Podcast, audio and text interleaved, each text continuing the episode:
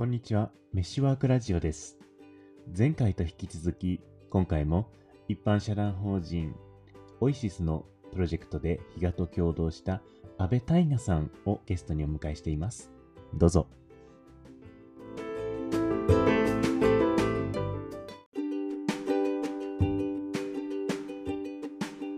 なんだろうな、僕はでもどちらかというと、その、あの、まあ、自分のやりたいことをやらせてもらっていたのもありつつ、えっとね、具体的に何してたかっていうと、覚えてることでいくと、まあ、さっきのその、なんていうのかな、あの、訂正、訂正調査じゃなくて、えっと、実際にいろんな方のインタビューに行く、一緒に行って、その場にいるとかもそうですし、あとそこで出てきたやつをテープ起こしとかしていただいた結果っていうのを、えっと、どういうふうにこう、なんていうのか、分析していくのかみたいなところで、えっと、そこはもう自然言語処理みたいなところで、あのいろいろあの調べていて、で、そこで、まあ、そこの時に話してたのは、あの、なんていうか、要はこう、家事とかそういうことっていうのを、の主語は何だろうかみたいな話っていうのを、まあ、それこそ夏子さんとか真面目さんとかと一緒に話しながら、あの、えっと、このなんかそれぞれの人のニュアンスの違いっていうのをデータとしてどうしどういうふうに出せるだろうねみたいな話をしてる中で、まあ、今でもなんか力技だったなと思うんですけど、そこの日本語って主語が省かれがちなので、でその中に全部主語を足してみて、でその上で、えっと、私っていう一人称単数とか、あるいは彼らとか、一人称複数で言っているものとかで、おそらくその家事だったりとかっていうのを私個人のものとして思ってる人っていう形で文脈で、えっと、自己開示する人と私たちとかうちっていうような言い方をする人っていうのがおそらく結構大きいんじゃないのかというような話で実際そういうデポコしたデータから、まあ、ほぼほぼその結論になるようにあの分析をしていったという感じもあるんですけどなんかそういうようなことを考えて分析してなんかいいあのグラフにしたりとかそういうようなことを、えーと、してましたかね。まあ、でもそれそれはなんか、なんていうのかな、なのでリサーチ手法の開発とやるやるとか、なんかその、もっともらしいことをもっともらしく言ういう工夫をしてしていたことはまあありますかね。うん、で、そのなんかもっともらしいことっていうのは多分、実際にその、そこの、なんていうのかな、感じたものだったりとかをどう表現するかを考えてた気はしますね。うん、うん、あとはどうだろう。であとはそれを他の文脈だったりとか、なぜそれがその例えば価値だったりとか、そのうん、要は世界観的にこう哲学的ってさっきから言ってる話としては、あの世界観的にその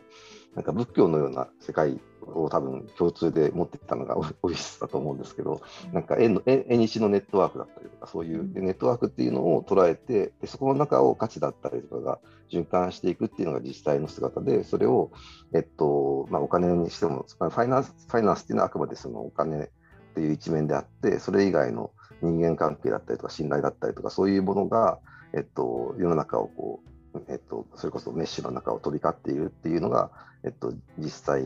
なので、そこをうまく語り得るようにっ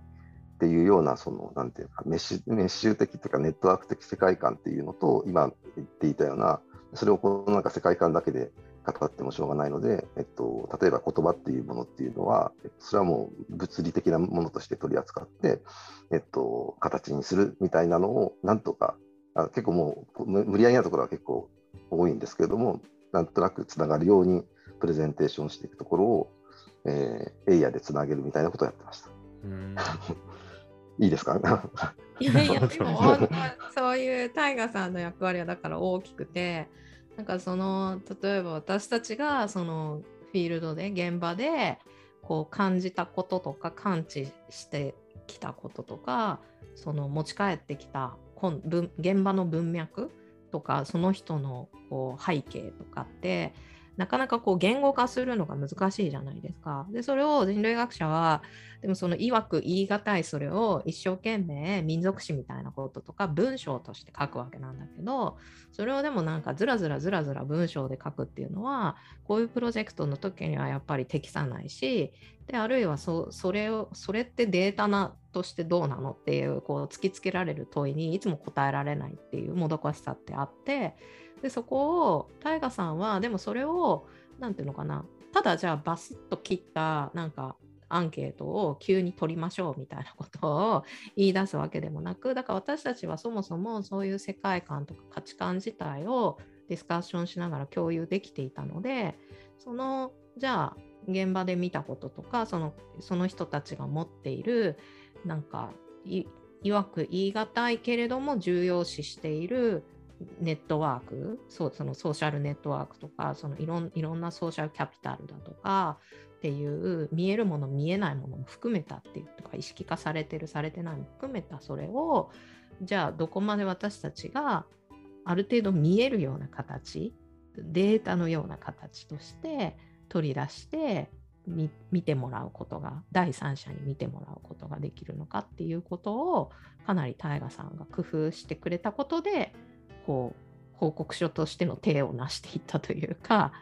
なんかそこのだからまさに橋渡し的な重要なパートをしてもらったのででもその橋渡しは例えば私が現場で見たこととか持ってきた持って帰ってきたものをかなり大河さんが一旦吸収してくれないと、うん、そこって断絶しちゃうじゃないですか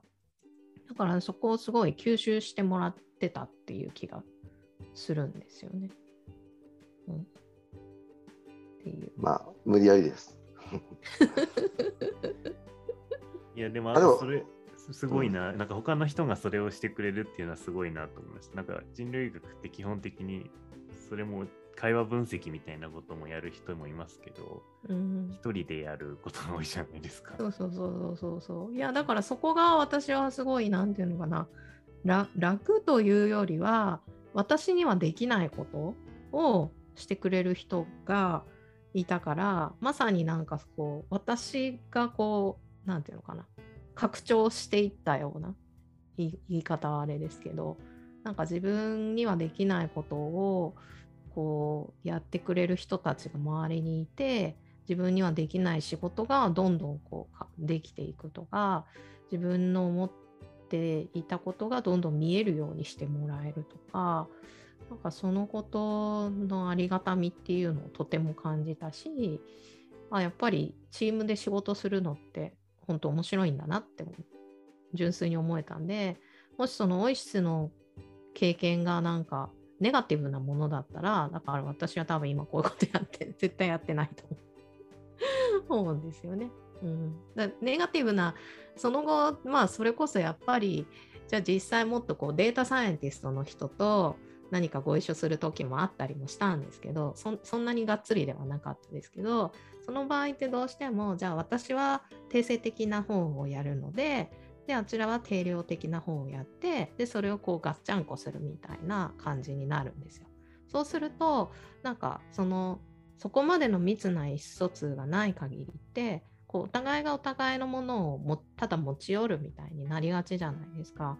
でそれってそこまで深みを持ってはいかない。もちろんそのやらないよりはやった方がいいんですけれどもなかなか深いところまで行くかっていうとなんか難しかったりとかあるいはなんか多少ずれが出てきたりとか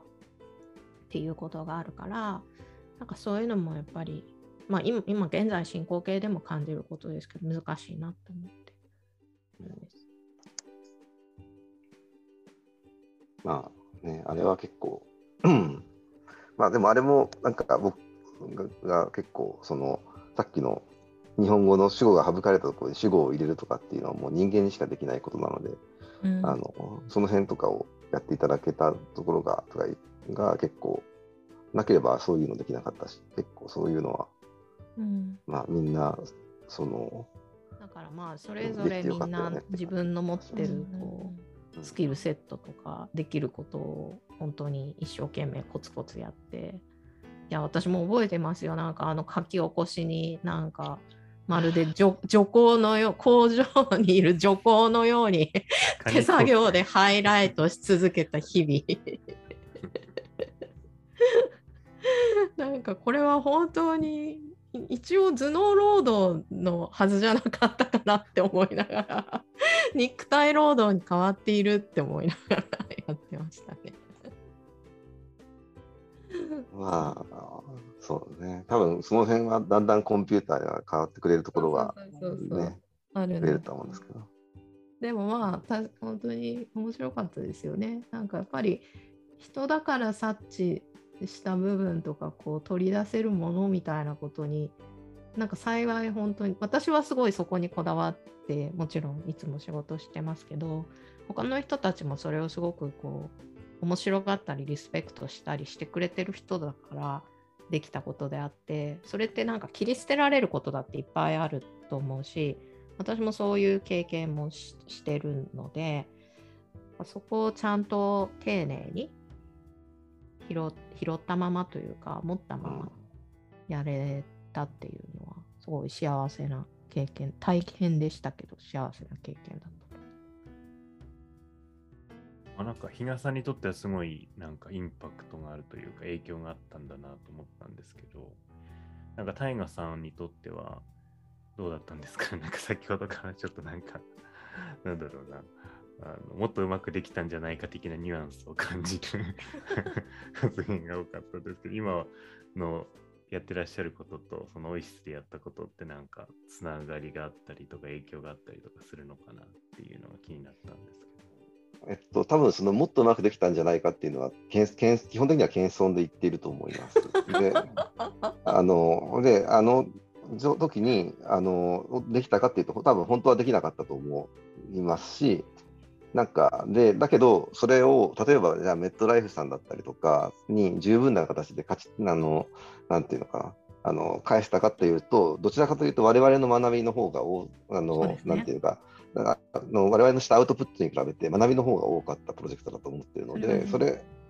でそれをあのなんていうのちゃんと、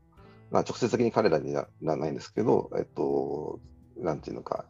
続けなきゃいけないなみたいな思いはありますね。で、多分今、いまだにそのそれこそ自然言語解析とか、だいぶあれから進んでるんですけど、その辺とか超難しいんですけど、なんかあの調べたりとか、手を貸してやろうかなって思うのは、その時に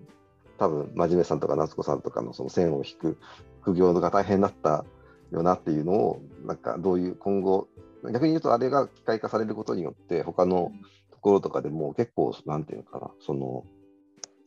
うん、人間なんだろうな。うーんと、多分その、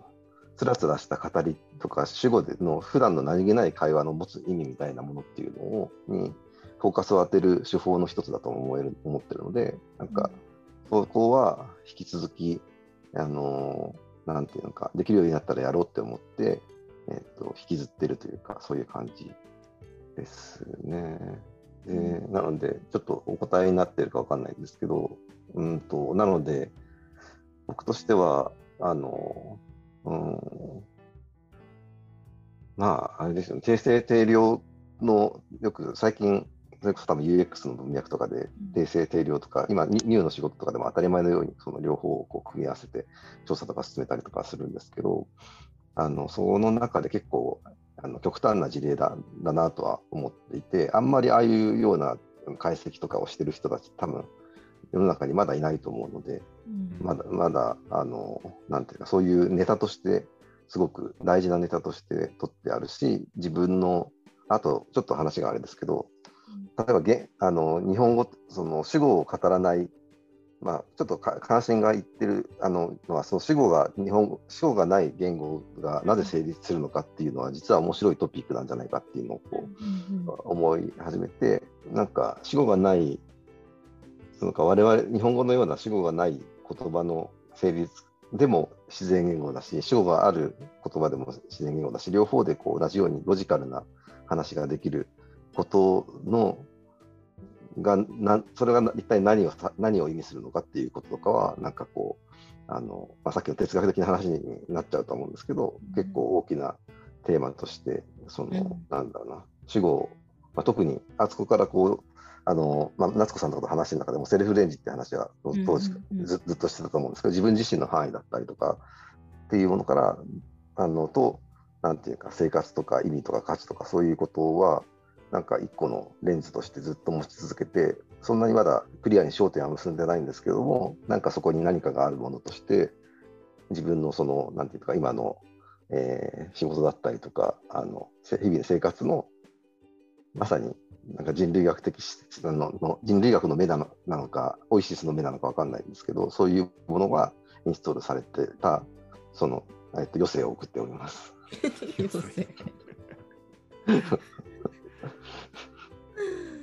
そうそう。いやだからでもその主語の有無とかってかなりディテールじゃないですか。そのインタビューにおいての発話の主語の有無とかって。普通だから世の中のリサーチャーの人たちがインタビューをしてデータを取った時になかなかそこに視点はいかないと思うんですよ。もっとただ語られたことのうちのなんかこうエッセンスを取り出すというかなんかそのもっとコンコンテンツとしてその情報、そのテーマに即した情報として何を言ってたか言わないかっていうレベルでザクッと取り出してることが一般的な気がしていてでメッシュワークも結構というかまあ人類学者もそうですけどあのどんな言葉を用いその人たちが用いたかってことってすごく重要なことだと思っているからそれをなんか雑にパラフレーズすることとかってとてもあの危険というかそれってじゃあ本当にちゃんと現場を見てきてその人の声を聞いた意味ってあるんだろうかぐらいの話だと思っていてなんかそのあたりの話って結構メッシュワークでもするんですけどでもなんか世の中のリサーチがそこまでの精度であのとかそこまで細かく見る見方でやられているかっていうとそうじゃないのが実際かなと思っているんで今大河さんの話してくださったこととか領域にもまだまだ全然やれる広がりがあるのかなと思って。うん そう思います。うん、そうなんです。えーでまあも、タイガさん、タイガさん、今今後の今後の展望って なんていうか、えそんなのああるわけないじゃないですかって。そうですよね。私も聞きながら、あのちょっと、ま、ま、聞か聞かれたらどうなんですかいや、それ多分同じように、タイガさんと同じように言ってしまう気がうんするので、あの間違った質問をしたなって思思いました。まあまあ、でも堀なんていうか結局さっきのああのなんだろうなやっぱ視点っていうのは僕もすごくとか目とかっていうのは多分キーワードで、うん。えっと、今のそのなんていうのかな。あのテーゼとして持っているのはこう人間活動は言語活動として、まあ、記号論じゃないんですけど言語活動として捉え、えーなんていうのかな。視点っていうものをあの触れるものとして扱うためにはやはり言語というものをえっと、言語というもので考えるのが一番近いっていうのがなんか今の僕のテーゼとしてうんなんかある気がしててでそのご言語の範囲っていうのは自然この自然言語はかなり重要もちろん重要なんですけどもおそらく、えっと、デザインだったりとか視覚のその日々あのなんていうか使ってるボタンを押すものとして認知するっていうそういう記号的なところも多分含んじゃうと思うんですけど、そういうなんかそことのあのに行動を引き起こしながらこう世界を認識してもう一回作り変えてっていうそういう活動を人はあのすなるものなんだなというような世界観は多分あるので多分そこをデザインでの文脈であったりとか僕そんなにそのがっつりデザイナーというよりかは割とそういうなんて、まあ、さっきのそのあのえっと死後でに焦点を当てて何かを引き出すとかっていうそういう仕掛けのデザインのデザイナーだと思うんですけど、そういうことをやり続けるだろうなみたいな気がします。いや、ちゃんと展望じゃないです。いやでもねそれは何何やってもあのそそうそういうふうに説明しうるのであそうのですね。あの展望ではないんですけどね。あというかまあた正しい意味で展望か今僕のその見えてるそうです、そうです、そうです。はいそうです、展展望ですね。展望ですね。展望台的なね。展望台的な。まあそんな感じですかね。あなんか、うん、うん、いや、タイガさんとこうしてお話しするのだって、だいぶ久しぶりだったので、ですよね。うんだったし。なんか中華屋さんに行って行った行ってお金にお金について相談した。ああ、そうお金について相談したって言って、タイガさん、語弊がありますよ、いろいろと。いやいやうんあのこのままでほっといた方が面白いかもしれないんで、あの夏香さんと僕はあの中華料理屋さんでお金お金の相談をしていたという、あの僕があの夏子さんにお金の相談をしたっていうのがこう あの抽象的な意味のお金の話です。あの絵の話ですね。そうそう、カフェの話ですよ。あの、100万貸してくれみたいな話とかじゃないんで。そうそうそう、そういう話とかをしてましたね。そうなんですよね。いや、だからそういう、そう、カフェの話とかができるっていうのも、私はやっぱりすごい、なんか、貴重貴重なというかなんか同業者今今もだからもちろん人類学の結構研究会出たりとかあの研究チーム入ってたりとかするのでそういうとこでディスカッションもするし発表もするんですけどどうしたって人類学者同士になるのはなかなか避けられないんですよねそこでも。最近ちょっと考古学の人たちと一緒に研究してるんでそこは少し刺激ももらってるし、あのそれそれはそれでのこう試行錯誤がいっぱいあるんですけどだけどなんかやっぱり他の人といろんな人たちとやりたいっていうのは結構私のモチベーションとしてあるしとかいろんな話をしたいっていうのもでもそのいろんな人たちとかつ結構その、まあ、哲学的なって言えるのかわからないけれどもある種抽象的ななんか具体的にこれどうしましょうってレベルの話じゃちょっとないようなことも話せるその研究者とか大学の研究者以外の人とっていうのってそういう時間とかを作れることっていうのはなんかそれもすごい大事にしたいことなので大河さんともそういうおしゃべりは定期的にしたいなと思ってるんですけど。まあなんかあれじゃない？その逆にこう夏子さんがあの会社作ってもらったことでこう仕事のふりをしてそういう話ができるかもという気はしますね。そうですね。うん、いやいやあで若干そうそうそそれにつつなげる話で多分ちなんていうのかな。多分仕事をそれこそ僕らのニューとかそういうデザインコンサル会社の仕事とかのやり方で思う。でのなんていうのかな。何かお願いをするとしたときに、うん。その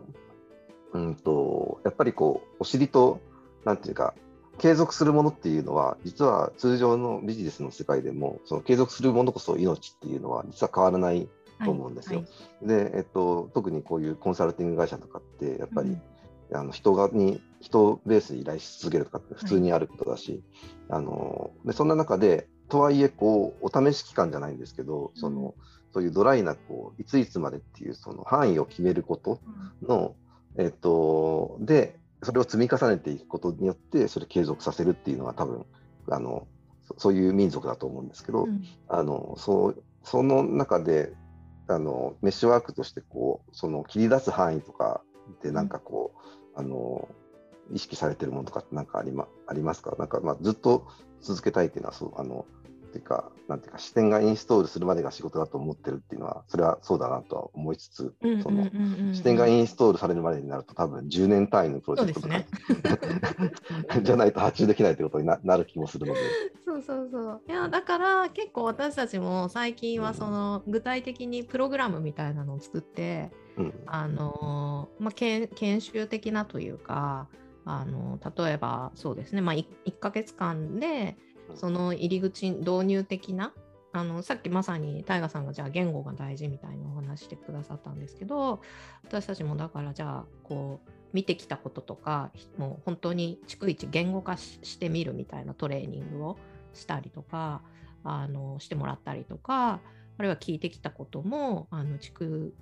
本当に逐一書き起こしてもらうみたいなことをしてなんかそのその言葉自体に向き合ってもらう。でそこそこから自分が普段見落としていたものでとかこう聞き流していたこととかにちゃんと気づいてもらうみたいな。であるいはそこをこういろんな参加者の人たちと参照し合うことによってあ同じように聞いていた見ていたって思い込んでいたことがここまで実は違うんだってことをちゃんと可視化させるみたいなことをあの具体的なワークとしてやってもらうようなプログラムっていうのを実際にやってて、まあ、それはある程度こう期間を区切ってやれることなので、うんそこを今あのいろんな企業の方たちにのところでやったりとか個人向けにやったりとか、まあ、カスタマイズしたりとかっていうことはしているんであの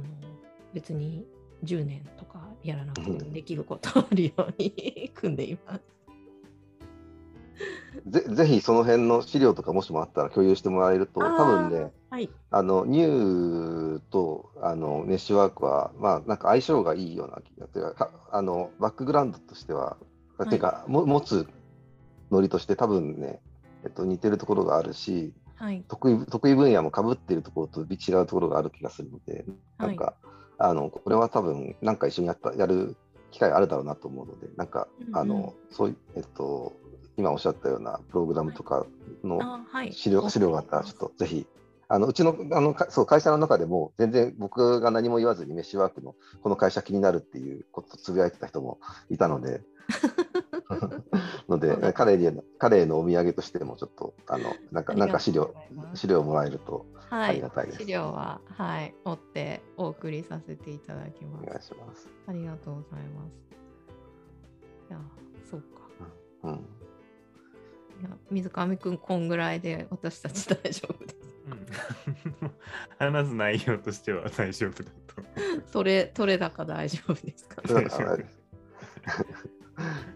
いいのかな。ありがとうございます。多分大丈夫。でなんかだんだん、だんだん日が夏子が浮き彫りになっていくっていうシリーズだなってちょっと思いあ、ます。そうなんだ。あ、そうなんだ。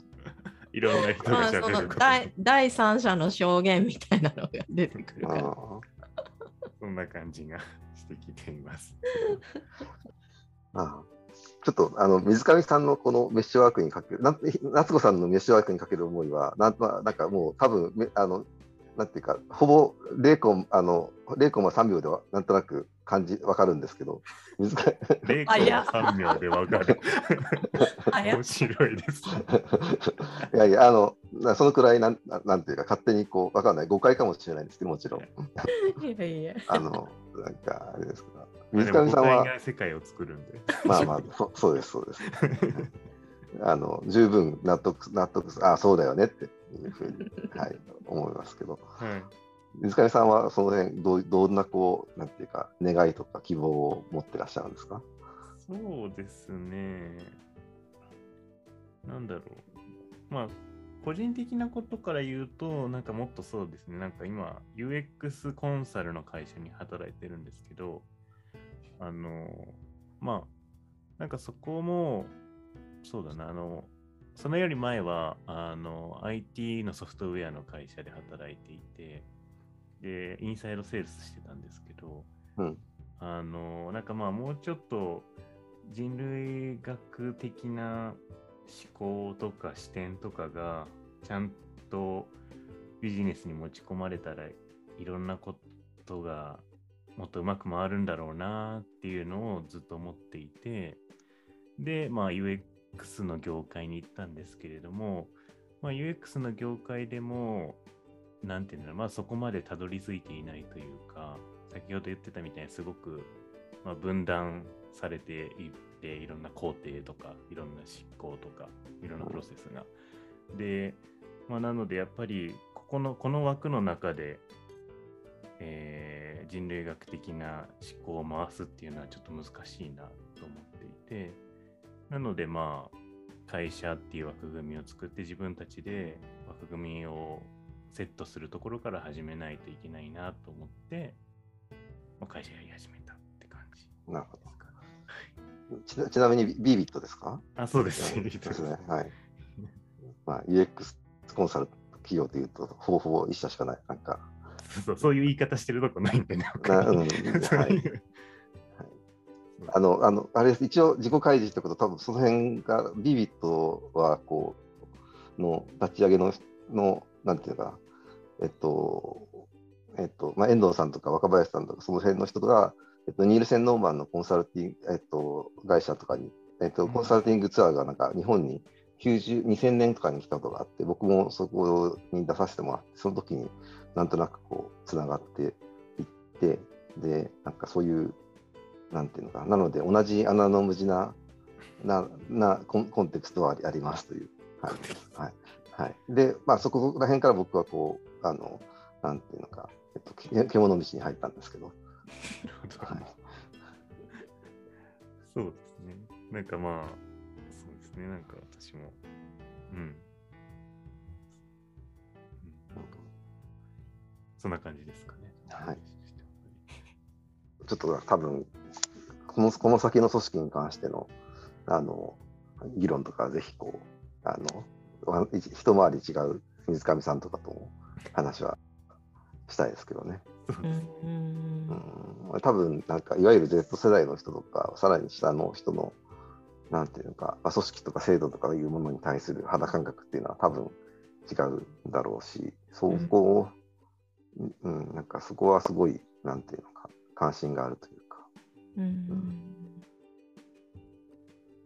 オイシスは一応多分そこもあの見据えて話はしてたので、あのな何も形にはなってないんですけど、そうなるだろうなっていう予測は多分慎吾さんとかも、あの、うん、そういう、そういう、なんかそもそもオイシスを一緒にやり始めるきっかけとかが、まさに、その、なんていうか、まあ、Web3 だったりとか、そういう、今、今でいう Web3 のコンテクストについて、あれはどう考えたらいいだろうねみたいな話を、こう、僕と慎吾さんとかが、うん、あのずっとする中で、えっと、なんかこう、えっと、それでこう自然に立ち上がったみたいなところがあるんですよ、実は。ちょっと論理的なつながりはね、多分あんまなくて。でもまあ、大河さん的にはつながってます。うん。多分、慎吾さんの中のつながりはまた違うと思うので、うんうん、あの、ですけど、うん、まあ、そんな感じですか。いやだから、そう、メッシュワークもちゃん、こう、一応、きちんと法人化はしてみたものの、まあ、しのさんとか私はだからしのさんや水上くんに頼ってるところがもちろん多くあり私にはできない領域がいっぱいあってでもまあ私もでもちゃんと自分でもできる領域をコツコツと増やしてはいるものの、まあ、とはいえお互いになんだろうな、まあ、自分たちの得意なところを伸ばすっていうのが、まあ、一番理想ではあると思っているのでとかやりたいことを最大限やれるようにしていく小さな組織ほどそうしたいなとは思ってるんですけどなんかまあ本当手手探りも手探りだし自分がそんな風にねなんか組織を立ち上げるなんて考えてもみなかった人生だったので必然だまあ流れとしては必然だったとは全然思いますけどなんかこう会社やるぞとか思ったことなんてなかった 人生だったから不思議なもんだなって思ってるのとこっからどこに行くのかなとは思ってなんとなくあのそこも含めて0.3秒で理解してましたね。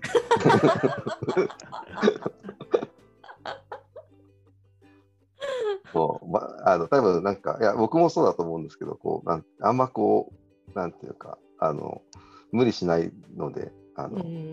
あの多分あ夏子さんだなそうああそう思ったんだなっていう感じで、はい、素直に受け受け取りました。なるほど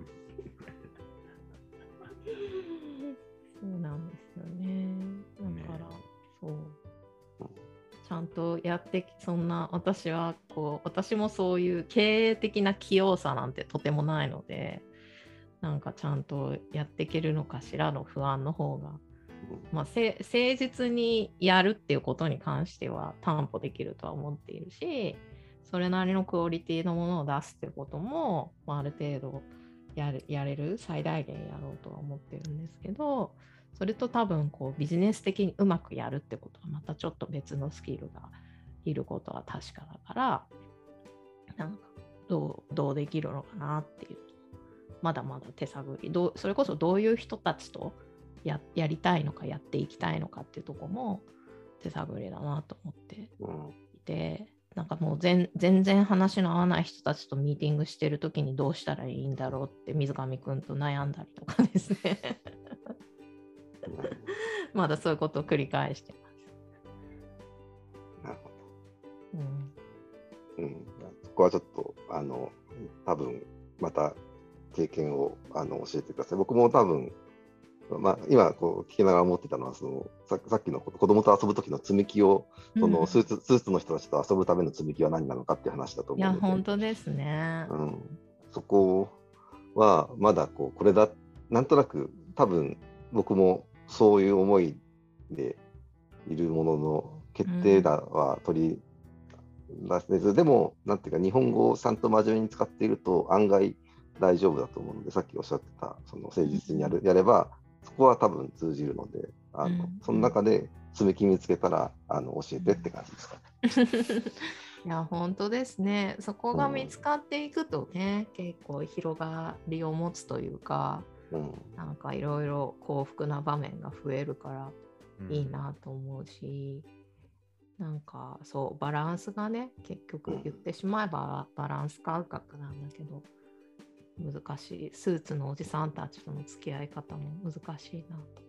思ってやってます。まああんまり構え構えずにやるとあのスーツね、はい、あの多分一皮むけばみんな同じっていうのはそうですね。ねみんなあの鎧を着てるだけだから。そうそうそう。コスプレしてるだけだからね。うん、本当は脱ぎたいはずです。そうね。うん、きっと。ね、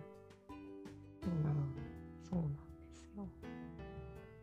そう、そんな感じでぼ、ぼちぼち私たちは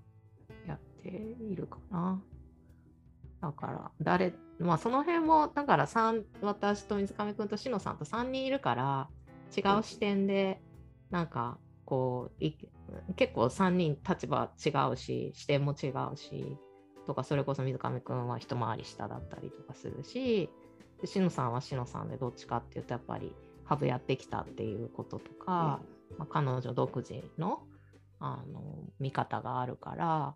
なんかその辺こうみんなでバランスよく物事を見て一緒に判断できたらいいなと思ってて、うん、こう私だけで判断するとそれがすごい偏るのもよく知ってるから。もまあ文殊の知恵ですね。そう文殊の知恵です。それがうまく機能するといいなと思ってやっています。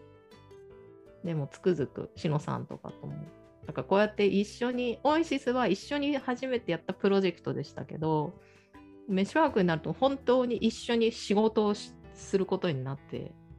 なってきたからそれもだから考えてもみなかったことなので彼女との付き合いにおいて。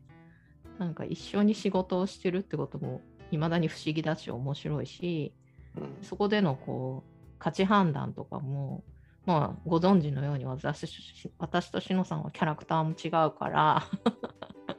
彼女のあの常にファイティングポーズなに何かに挑んでいくスタイルと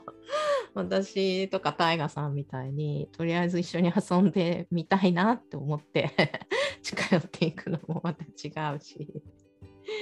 そうそういうスタイルの違いも感じつつ面白いなと思ってやってるとこです。っていうこんなこんな3人でメッシュワークはやっていますっていうご紹介です。ぜひまたキープインタッチであのそうですね。うん、そうぜひぜひと思ってだからまあハブハブだから結構タイガさんいらしてるってハブで仕事してるってことですよね。うん、うん、そうですね。そうなんです今日はじゃあご自宅、今日はそうですけど多分そのうち行くと思います。うんうんうん。そっか。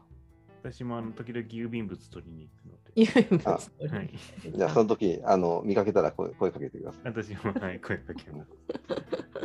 そうそう。なので、ちょっとまたゆっくりぜひおしゃべり。ご飯、ね、ご飯かお茶でもまた。そうそう、しましょう、しましょう。あよかった、お話できて。そう、うん、久々に。久々に急急に連絡して心よく引き受けてくださってありがとうございました。こちらこそ、はい、お声かけいただきありがとうございます。